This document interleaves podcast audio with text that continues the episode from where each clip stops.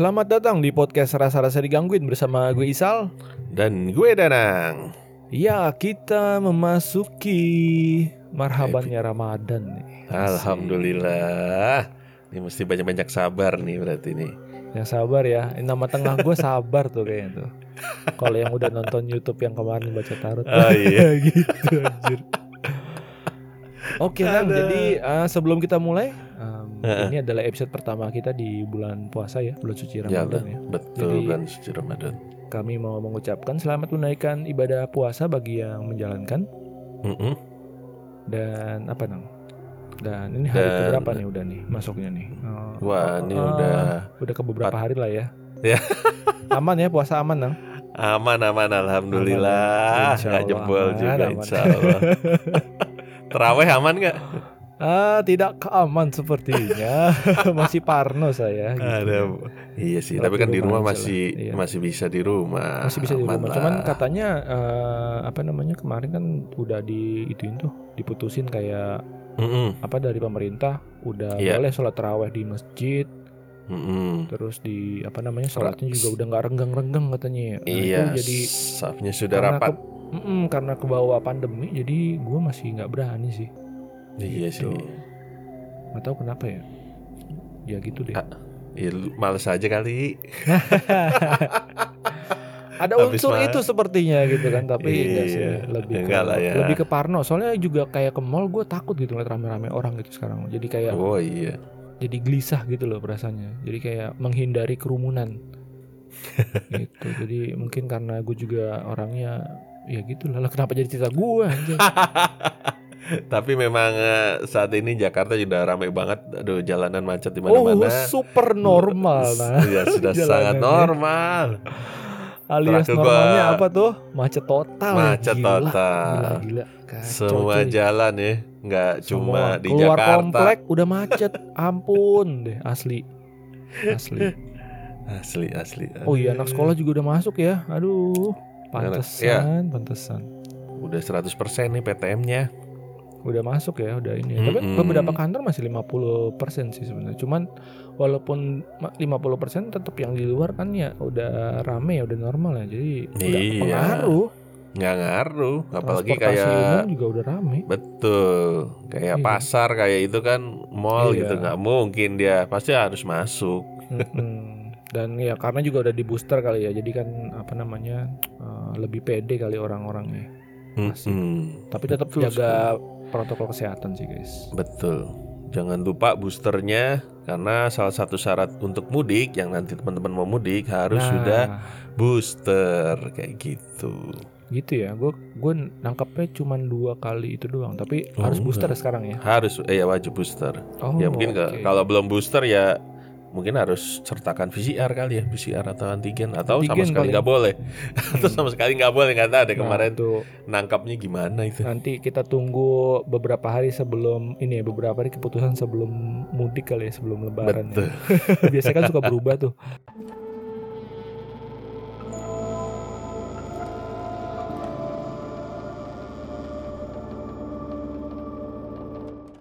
Iya. Alias berat banget nih topik kita nih. Yes Ini kita topik- bahas horor. Iya topik kita malam ini sebenarnya eh kok malam sih? Malam apa siang sih nih ya gitulah ya. Iya, tergantung yang denger siapa tahu iya. lagi ngabuburit dengerinnya kan? Nggak tahu juga. Betul. Atau enggak sore-sore iya bener ya lagi nunggu Mm-mm, nunggu, nunggu. di jalan macet gitu. Ya. Iya. sambil nyiapin takjil atau Yoi. makan takjil. Yoi. Nah, ini episode kali ini kita kembali lagi membacakan cerita dari teman-teman ya dan ini datang dari emailnya Kak Yuliana. waduh pendengar setia kita nih Yoi. yang selalu berbagi cerita-cerita horornya cerita, iya, tapi ini eh, ceritanya eh, bukan dari dia tapi melainkan dari temennya, temannya yang cerita ke dia gitu. Hmm, ini, ini udah di, udah kita rangkum ya Iya, udah Emailnya kita itu. rangkum, betul. biar Jadi, biar enak dibaca lah eh, biar rapi gitu, biar enak. Iya, Betul. didengar, didengar, bukan dibaca. Yang baca Oh kan iya, kita. kan? Iya dong. tepat sekali ya ya ya ya Iya, jadi terima kasih banyak nih untuk eh, Kak Yuliana ya yang sudah mengirimkan ceritanya, Ceritanya. dan jangan bosan-bosan untuk Buat teman-teman yang mau kirim juga bisa kirim di Gmail kami ya di rasa-rasa digangguin at gmail.com. At gmail.com betul. Ya kecil semua hurufnya, sambung. Nyambung semua saking Iya. panjangnya. Saking panjangnya dan iya, kayaknya kita itu ya apa namanya? Gua aja kadang login suka lupa tuh. Jadi curhat. Oke, Cerah. lanjut langsung ke intinya adalah ini ceritanya dari si temennya Kak Yuliana ini punya Hmm. pembantu rumah tangga. Hmm. Eh, sedikit kisah aja ya. Jadi pembantunya ini namanya Mbak Siti. Ini nama samaran ya, guys ya. Guys, ya asik banget guys. Jadi eh, dia ini udah kerja si Mbak Siti ini udah kerja dari si eh, kita sebutnya pemajikan apa apa nih eh, temannya ini ya. Ya boleh majikannya lah gitu. Majikan lah ya. Jadi yang punya Mm-mm. rumah eh bukan yang punya rumah juga soalnya. Jadi anak itu lah. Jadi dia ini majikannya dari umur 2 tahun si Mbak Siti ini. Oh ngikut Kerjanya. keluarganya gitu ya iya, berarti. jadi dia tinggal tinggal di rumah uh, keluarga yang cerita ini majikannya ya. Mm-mm. Itu waktu itu usianya si Mbak Siti itu masih umur belasan tahun, sekitar 16 tahun, 17 tahunan gitu. Nah, dan sekarang umurnya sudah 50 tahun ke atas, sudah nenek. Waduh. Itu udah na- 60 kapan 50 gitu. Mhm. Pokoknya udah 50 tahun ke atas lah, udah lebih. Karena si yang ini juga umurnya juga udah lumayan gitu kan. Tapi dari 2 tahun loh gila lama banget ya. Ya lama lah itu. Hmm. Itu biasanya udah apa namanya keluarga titipan atau dari kampungnya biasanya ngikut Betul, iya. dan betah gitu kan keluarganya cocok kadang gitu sih. Iya betul. Jadi pengasuh ya, pengasuh anak juga ya. Betul. Mm-mm. Eh, ceritanya ini berfokus ke Mbak Sitinya ya. Jadi Hmm. eh, waktu itu Mbak Siti ini sakit. Jadi dia sakitnya itu eh, di diagnosisnya itu sakit gula sama ginjal. Hmm. Nah jadi udah sempat dibawa sama keluarga majikannya ini untuk berobat ke rumah sakit kan. Nah Mm-mm. dari dokternya dikasih obat-obatan. Nah, tapi si Mbak Siti ini tuh punya prinsip dia kalau minum obat itu cuman sekali doang gitu. Nah, Oh, Ya. kayak model-model obat ini ya kampung atau mau obat obat apa namanya jamu warung lah kali gitu ya. ya. Ah, kayak Hmm. gitu kali. Jadi apa ya? Jadi tuh eh, setiap kali dikasih obat itu obatnya nggak pernah dihabisin gitu. Dan itu kan jadinya nggak Oh, maksimal ya pengobatannya ya. Betul. Ya kalau dibawa ke dokter berarti ya ini obat dokter ya. Iya, obat ya nggak dihabisin. Obat, Nah. obat dari dokter, obat dari rumah sakit lah ya. Nah, Mm. sampai akhirnya em, keluarganya ini eh, datang juga dan apa ya em, si Mbak Siti ini dia eh, pulang kampung gitu loh Dibawa berarti. dibawa untuk eh, diobatin secara alternatif Hmm. gitu karena dia mungkin lebih percaya itu kali ya daripada Iya. obat medik gitu kan ya Mm, mm, mm. seminggu setelah di kampung ya mereka tuh si majikannya ini kan nanyain gimana keadaannya gitu kan nah Mm, mm. Terus dia ini dapat informasi dari salah satu keponakannya karena kan eh, keluarganya juga deket ya sama keluarganya si Mbak Siti gitu kan. Keluarga apa Iya. namanya eh, hubungannya baik gitu loh kan. Ah. Nah, Si jadi cerita ini datang dari salah satu ponakannya. Dia cerita eh, mengenai kondisinya si Mbak Siti. Nah, mm. Mbak Siti ini katanya kalau eh, dia makan itu nggak pernah dihabisin tau. Hmm. Jadi makannya tuh cuman sesuap doang, sekali doang. Tapi masih makan sendiri, maksudnya nggak disuapin. makan minta makan minta lapar lapar Hmm. gitu minta makan Hmm, tapi hmm. makannya cuma sekali abis itu maksudnya sekali itu sesuap ya sesuap abis itu Oh. selesai gitu Nah. Hmm, hmm, hmm. si mbak sini tuh eh, keanehannya itu dibilang eh, ke menurut ponakannya itu dibilang gini "Em, ini nggak boleh dihabisin sama eh, seseorang dibilang gitu seseorang tanda kutip lah ya Oh di- dilarang gitu ya. Ini Dilarang, jangan dihabisin gitu ya tiap makanya makan. jadi Hmm. eh, jadi katanya tuh buat dia gitu jadi dia makannya sharing kayak gitu loh tapi si Hmm. mbak Siti ini nggak pernah cerita dia ini siapa gitu loh seseorang ini Hmm, siapa gitu kan hmm, bingung kan hmm, soalnya mbak Siti ini kan eh, kalau gua lihat dari ceritanya ini kayaknya nggak nggak nikah dia ya Hmm, gitu. iya ya, karena kan ngikut keluarganya juga lama kan nggak Betul. ya ketahuan lah kalau emang nikah kan pasti biasanya sih minta pulang udahan iya gitu pulang dah. nikah udahan selesai Iya. pembantu baru bisa gitu ya Nah, eh, polanya Nah. gitu. Nah iya, nah pas itu akhirnya eh, sama keponakannya ini dia dibawalah ke pengobatan al- alternatif, ya kan, Mhm. di kampungnya. Nah waktu diobatin eh, apa namanya eh, sama si tabibnya ini lah ya, kita sebutnya tabib kali ya, atau apa ya, orang pinter lah ya, orang pinter. Orang pinter apa Orang pinter. mau dukun? Enggak. Nah, ya, eh, mm, tapi kalau dukun kayak konotatif ya, eh, apa? Kono, kono, Konotasinya negatif. konotasi, konotasi gitu loh. Jadi eh, kita sebutnya orang pinter aja. Mhm. Nah, waktu diobatin sama orang pinter ini, orang pinter ini langsung ngomong gitu, wah ini ada yang nggak beres nih katanya dia bilang gitu Hmm. ke si Mbak Sitinya ya. Iya. Terus ke menurut dia nih, menurut si orang pinter itu katanya ada sesuatu tanda kutip Mm-mm. mungkin makhluk gaib ya, Mhm. yang udah nempel di dalam tubuhnya si Mbak Siti gitu. Hmm. Nah, waktu dengar cerita ini nih majikannya kaget gitu. Karena Mhm. ya karena apa ya eh, sejauh ini kan mereka nggak ada mistis-mistisan juga ya gitu kan. Mhm. Nggak ada cerita cerita horor yang selama diasuh dari umur 2 tahun sampai sekarang gitu kan dari umur belasan Iya. tahun sampai puluhan tahun gitu juga nggak ada gitu yang kisah-kisahnya yang bikin apa ya teringat ya tentang yang horor-horor gitu justru baru Mhm. ini nih gitu kejadiannya kan Pas di kampung baru ada cerita Hmm, kayak gini gitu kan ya. betul tapi katanya kata si majikannya nih yang cerita dia bilang katanya dia juga eh, selama eh, apa ya selama Mbak Siti ini di rumahnya itu Mhm. eh, dia teringat gitu kalau si Mbak Siti ini eh, dia demennya tuh yang gelap-gelap itu nang Oh, berarti di tempat majikannya juga ada keanehan ya artinya ya ya. keanehannya itu doang sih jadi kayak kan Oh, pasti kan gitu. dapat kamar kan kamar, Iya, dia. iya, nah iya. kamarnya itu selalu eh, lampunya Gelap. dimatiin digelapin Hmm. terus cahaya jendela aja tuh nggak nggak masuk gitu pokoknya ditutup tutupin semua yang ada cahaya gitu loh Hmm. kebiasaannya dia Mhm. begitu gitu loh jadi eh, setelah di apa ya setelah di trace ke belakang gitu kan nah Mhm. waktu diobatin pengobatan ter- alternatif ini si Hmm. keluarganya ini ya keluarganya si Mbak Siti ini eh, itu nggak nggak percaya gitu loh Mhm. nggak percaya akhirnya eh, jadi eh, mereka coba lagi pengobatan Tempat yang lain. Mm-mm, Hmm. tempat lain nah eh, dipanggil lah jadi ada saudaranya dia manggil eh, kayak Pak Haji gitu ya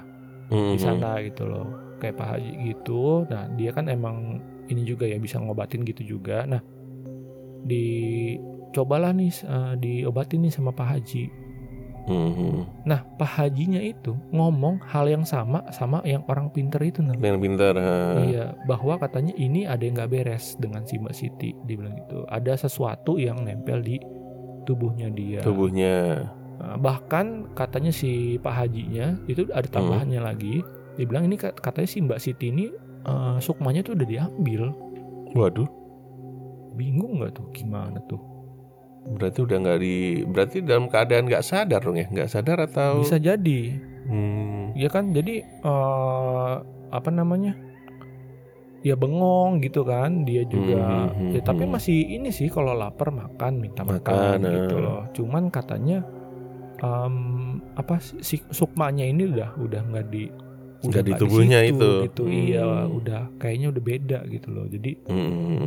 akhirnya ya keluarganya mau nggak mau ya gimana ya udah dua orang yang ngomong kayak gitu kan. Mhm. ya mereka jadinya eh, apa ya ya percaya juga gitu loh kalau Mbak Siti ini ya apa namanya eh, ada yang aneh dengan Mbak Siti gitu loh dengan Hmm. sakitnya Mbak Siti walaupun medisnya kan tadi di awal kita sebut di diagnosanya kan sakit gula ya Iya. gitu nah di sini tuh em, mungkin buat pendengar atau teman-teman podcast rasa rasa digangguin nih pada paham gak nih arti sukma itu apa tuh Nah itu tuh.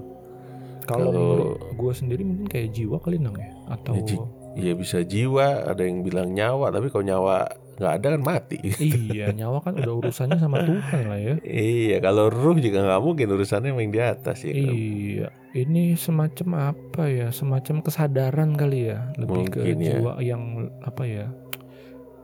Iya susah sih. Lebih ini ke kadang Iya, lebih ke apa ya? Kayak batin lah, ke, kayak kebatinan gitu ya. Kebatinan betul. Artinya kan Heeh. kita punya fisik, ada jiwa, ada raga gitu kan. Iya. Ya sebagai penuruh itu kan masuk ke tubuh kita, artinya kan menunjang tubuh kita untuk bisa bergerak, hidup, melakukan aktivitas. Nah Iya. jiwa ini yang melengkapi gitu kan. Manusia Iya. itu mungkin bisa berpikir, bisa apa namanya punya keinginan, punya semangat. Nah itu kan dari si jiwanya itu. Mm-mm. Nah mungkin itu jiwanya yang itu yang hilang makanya ya tubuhnya sama ruhnya ada cuma jiwanya yang hilang ya seperti nggak punya kemauan apa-apa nggak bisa bergerak nggak bisa ada yang gue bilang tadi ya kemungkinannya seperti itu ya pengertiannya sukma kayak gitu. Hmm, sukma itu mungkin eh, lebih lebih tepatnya ya disebutnya jiwanya lah ya jiwanya Mm-mm. si Mbak Siti ini yang udah nggak ada di tubuhnya, dia, di Tubuhnya raganya dia. betul. Nah, singkat cerita si Mbak Siti ini nggak bisa sembuh, nggak bisa disembuhin.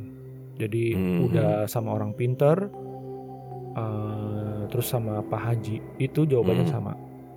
Dibilang katanya ini kondisinya nggak bisa disembuhin. Terus di mereka juga bilang bahwa kalau mau disembuhin jalannya cuma satu, Mm-mm. si Mbak Siti ini mati gitu loh. Waduh. Baru nanti kembali lagi gitu loh. Jadi kayak aduh gue merinding dong.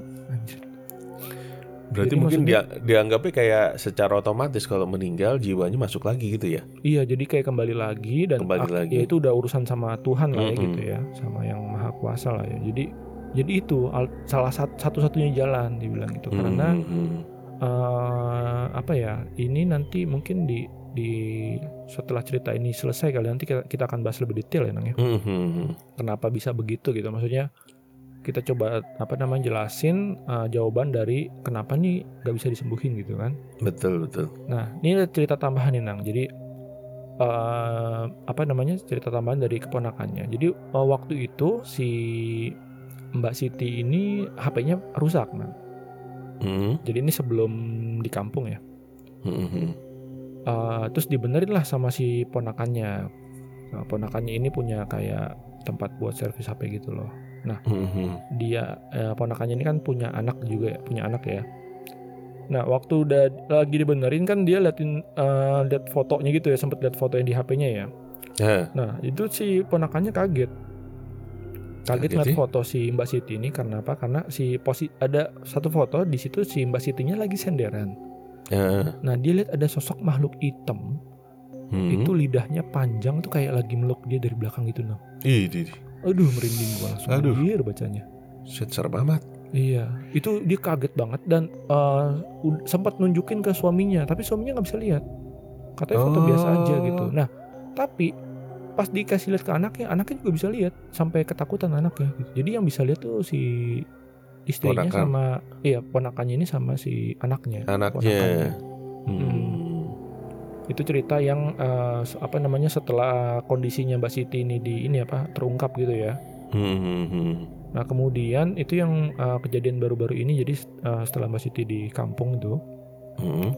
itu eh, ponakannya cerita juga bahwa eh, di kampung ini ada ponakannya yang lagi hamil umurnya eh, hamilnya 4 bulan Hmm. usianya 4 bulan eh, kehamilannya ya. Nah itu eh, katanya setiap eh, Mbak Siti ini ngelihat ponakannya yang lagi hamil itu itu tatapannya langsung beda nah Waduh. tatapannya itu kayak tatapan minta ditukar gitu loh. Ih, Ini serem kayak amat. mungkin bisa diartikan sebagai tumbal kali atau apa ya kalau kalau di apa ya nih dulu oh ini eh, kayak kuyang kali nang tau nggak nang kalau kuyang kan iya iya dia iya. ngambil janin gitu kan Ah, ah, ah. nah ya iya, pokoknya kayak gitu kayak ngelihatnya lapar gitu ya. iya benar kayak mau diterkam, kayak lihat mangsa aja. gitu. Eh, tatapannya langsung beda kan biasanya kan apa sih kondisinya kan saat ini kan dia kayak blank gitu kan kayak maksudnya Hmm. banyak diem ngelamun gitu Betul. tapi begitu ada ponakan yang hamil langsung kayak agresif atau mungkin bukan agresif Mhm. lebih lebih lebih ke fokus ke kehamilannya itu gitu loh Hmm, hmm, ini hmm. itu sampai keponakannya jadi takut gitu kalau misalkan ketemu si Mbak Siti ini gitu. Hmm. tambahan dari si Pak Haji eh, Hmm. soal Mbak Siti ini dibilang karena udah nggak bisa disembuhin juga nggak eh, solusinya mereka eh, solusinya juga nggak ketemu untuk Hmm. untuk sembuhinnya selain yang tadi ya kalau misalnya Hmm. apa namanya kayak harus mati gitu nah si Pak Haji ini bilang bahwa katanya kemungkinan Mbak Siti ini udah dinikahin sama sosok yang itu Hmm, makhluk gaib itu ya. makhluk gaib itu nah gitu jadi kayak dibawa ke mana gitu jadi raganya ya udah Mm, mm, mm, mm. cuman ya gitu masih ada masih nempel dianya gitu loh si Iya, iya. makhluk makhluk itu di tubuhnya si Mbak Siti Hmm. itu sih nah eh, apa namanya eh, kalau informasi dari majikannya Hmm. itu tuh eh, dia kan eh, tinggalnya sama Eyang ya jadi di rumah Eyangnya ini, ini kan waktu si Mbak Siti ini kan nah Hmm. Itu dia bilang katanya si Mbak Siti ini em, apa ya hobinya dia itu kalau di kamar itu selain gelap-gelapan nang Hmm. dia ini eh, telanjang gitu nang nggak pakai baju Buset. jadi apa ya jadi Buk- itu kalau di apa ya kalau di dicocokin sama pernyataannya Pak Haji itu Hmm. Kemungkinan itu kayak mungkin ya jadinya tuh kayak sedang melakukan hubungan Suami istri gitu suami ya. istri dengan makhluk goib itu kali ya Hmm, gitu. Pas lampunya pun dimatikan ya gitu iya ya. lampunya selalu di pokoknya kalau Gelap masuk lah. kamar digelap gelapin aja semuanya gitu loh ini serem juga sih ya. jadi apa ya eh buat yang suka sendirian di kamar kali ya gitu Eh, ya Ya banyak-banyak berdoa aja. iya betul nah ini cerita tidur. sampai ceritanya sih sampai di sini Heeh. aja sih jadi dan kondisinya ya eh, sampai saat ini tuh eh, Mbak Sitinya masih di kampung dan Mhm. dia belum balik lagi ke rumah majikannya Hmm. karena masih diobatin Ya, lagi iya. maksudnya masih sama keluarganya ya Hmm, di- hmm. dijagain gitu loh dan apa ya em, pelajaran yang bisa kita petik dari sini tuh ya itu tadi mungkin ya yang suka sendirian di kamar jangan bengong-bengong gitu kan Iya. mungkin ya kalaupun bengong atau misalkan apa ya carilah aktivitas yang bisa Betul. supaya nggak ngelamun gitu loh supaya Iya. nggak Hmm, apa ya kalau kadang kan apa sensitivitas orang itu kan beda-beda ya Betul. gitu dan lebih mendekatkan diri ke kepercayaan masing-masing lah. Iya. Ini Ya, cuma yang ya. kita Hmm. kita belum tahu backgroundnya kenapa itu belum belum ada info ya Sal. di Belum, situ nggak diceritain ya Hmm, nanti coba gue tanya deh. uh, Iya, kenapa gitu loh maksudnya. mungkin ada kita- kebiasaan apa atau waktu di kampung ada apa gitu kan Iya. Kebiasaannya Pasti kan cuma ada. itu doang, Nang. Kalau masuk kamar, iya berarti kamar kan itu kan digelap-gelapin, gitu. itu kan udah udah kejadian artinya kan kenapa bisa ketemu dengan Oh enggak, makhluk itu kebiasaannya Nah, dia di rumah majikannya sebelum itu sebelum itu, sebelum Hmm. sakit. Kebiasaannya dia tuh kalau kamar selalu dimatiin, digelap-gelapin. Pokoknya lah, kamar dia tuh gelap terus gitu. Bisa jadi itu yang di-trace faktor ya. gitu. Ah. Jadi kayaknya itu faktor pemicunya gitu loh. Faktor Hmm. pemicunya kayak mungkin juga didatengin sosok kan akhirnya kan. Iya iya iya iya bisa juga sih Mm-mm, dan alasan kenapa dia juga nggak nikah juga kan jadi Hmm. mungkin itu juga gitu loh. Bisa Iya, apa iya. ya? Ada kemungkinan-kemungkinan itu sih. iya banyak bisa sih kemungkinan itu Iya.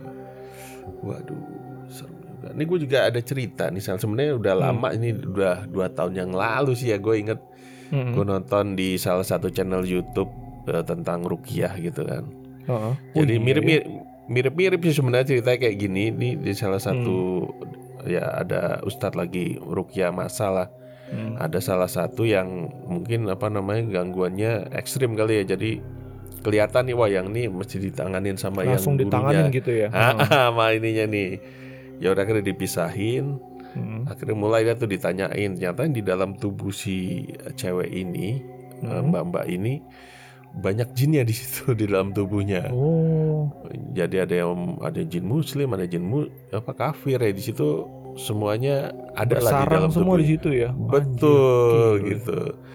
Masalahnya kan eh, mungkin kerja apa namanya latar belakangnya kita nggak tahu juga di situ nggak ceritain artinya kenapa dia harus dirukyah mungkin ya itu salah satu mungkin kejadian kayak cerita lu yang sebelumnya tadi gitu kan Mm-mm. dia mungkin apa namanya ada gangguan sering ngelamun sering ini nggak sadar atau apa Ya, ceritanya Makanya- si Mbak Siti ya. ya ah, mirip-mirip kayak gitu kan akhirnya pada saat diobatin itu terkuaklah gitu kan. Wah, akhirnya dibersihin lah di situ dibersihin. Diusir Cuma kayaknya tuh. ah, dan si di- ustadznya kayaknya tahu nih. Mm-mm. Kamu tahu nggak di mana raganya si eh sukmanya si Mbak ini gitu kan? Karena saya Oh, lihat di- sukmanya ditanyain. nggak ada, ah, ah, nggak ada di Hmm. sini. gitu. Sebenarnya si makhluk Terus ini kan nggak nggak Hmm. pernah cerita nih gitu, nggak pernah cerita bahwa nggak ngomong lah gitu. Kok gimana si ustadz ini tahu gitu? Karena mungkin ustadznya ilmunya tinggi kali ya. Iya. Akhirnya eh, diceritakan lah gitu posisinya di mana. Ya mungkin tidak secara eksplisit gitu ya, mungkin secara batin diiniin. Mm. Akhirnya singkatnya pada saat itu ya setelah diusir itu si sukmanya si wa- wanita ini akhirnya masuk balik gitu ke tubuhnya. Oh balik. Balik. Oke. Itu katanya begitu sadar dia kaget.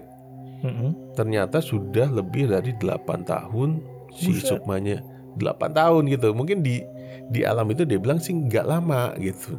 Ternyata di Hmm. di dunia kita tuh sudah 8 tahun. Dia kaget juga pas beda dimensi sih ya. Ma- pas masuk pas sudah balik lagi dia kaget lihat cowok ini siapa nih suami keduanya ternyata udah punya anak juga Lah. gitu Makanya. ya. sampai nggak Oh. tahu terus lihat handphone aja dia bing kaget handphone sekarang kok canggih banget Android itu saking Hmm. mungkin dia nggak nggak bisa ngelihat dunia kita kan di sana terus dia juga menceritakan bahwa ketika dia ada di alam gaib sana itu Hmm. kondisinya gelap terus dia juga terikat dan dijagain sama makhluk lah yang tinggi Oh. Besar gitu. dia minta tolong pun nggak ada yang bisa ada yang nolongin Nolongin ya. iya Oh, betul Gitu. ya, akhirnya bisa Ini berarti kayak jaraknya tuh 8 tahun jauh banget loh. ya makanya Iya gue kan? nggak tahu di sana mungkin berapa jam kali ya Iya, mungkin, cuma Mungkin sebentar kali ya. gitu ya, atau satu Ah, hari ah. gitu kan, atau 8 jam kali ya. Bukan nggak Mm-mm. tahu juga kan kita kan. Cuman Mhm. wah gila 8 tahun tuh ya kasihan suaminya sih. Jadi ya suami memori keduanya iya memori yang memorinya. dia ingat itu adalah memori 8 tahun dia sebelum hilang gitu. iya sebelum menikah makanya nggak tahu kan. Setelah Iya. diobatin itu kan eh, nanya ke suaminya lagi kamu masih mau nerima saya nggak gitu Hmm. saya ya akhirnya suaminya bilang mau ya udah kita jalanin tolong bimbing saya bilang gitu sih Hmm. di akhir di akhir ya itu ya akhirnya sukmanya udah balik Tapi Kayak itu gitu. balik ya, maksudnya ketemu ya.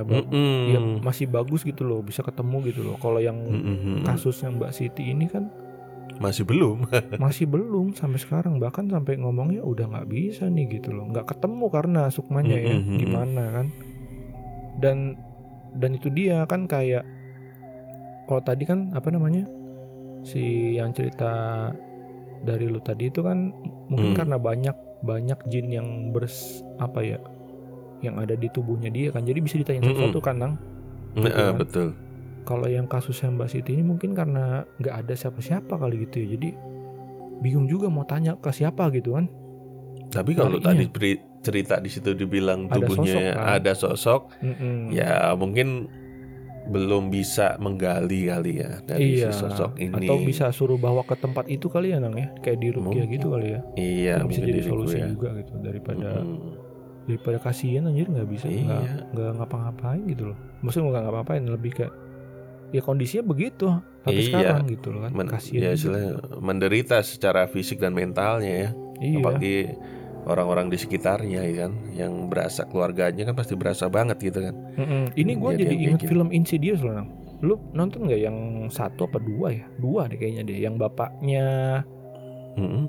bapak eh satu dulu satu tapi yang di akhir yang bapaknya Mhm. masuk ke alam mimpi buat Mhm. nolongin anaknya terus Mhm. anaknya selamat tapi bapaknya kejebak di oh Di alam di mimpi. alam situ ah, di alam mimpi nah di episode apa di episode di Insidious 2 di kayaknya deh itu bapaknya jiwanya masih kejebak di alam Hmm, mimpi itu alam situ Hmm, sementara yang tubuhnya itu di Mhm. i- di ini dirasukin sama yang setan apa yang setan jahat itu gitu loh Hmm, hmm, hmm.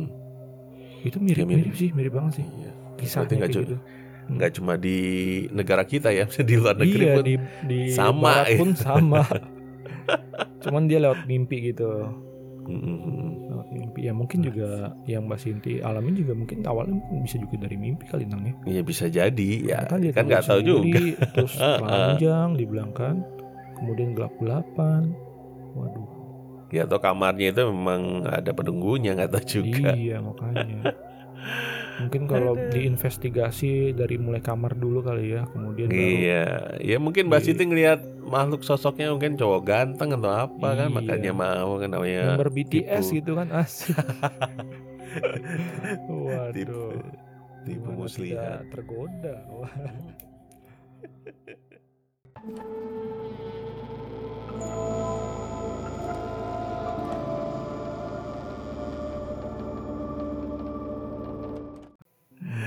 Aduh. Iya, itu aja sih, Nang. Uh, cerita Mhm. untuk episode kali ini. Iya. Jadi, kita- Hmm, jadi sekali lagi terima kasih banyak nih untuk Kak Yuliana yang udah sharing ya Mm-mm, cerita betul temennya ya. sekali. Dan semoga untuk Mbak Siti juga cepat pulih dan cepat sadar ya, cepat Mm-mm, bisa mm-mm. disembuhkan lah Iya, supaya amin amin. uh, supaya bisa bekerja kembali gitu. Betul.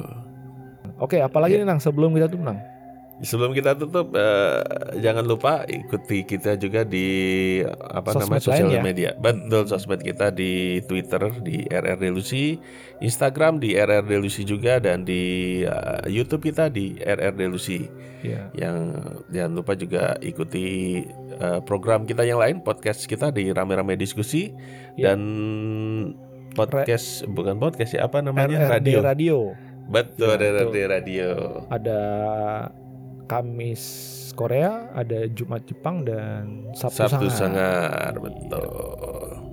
Sambil menemani ngabuburit teman-teman semua sambil menunggu berbuka puasa. Iya.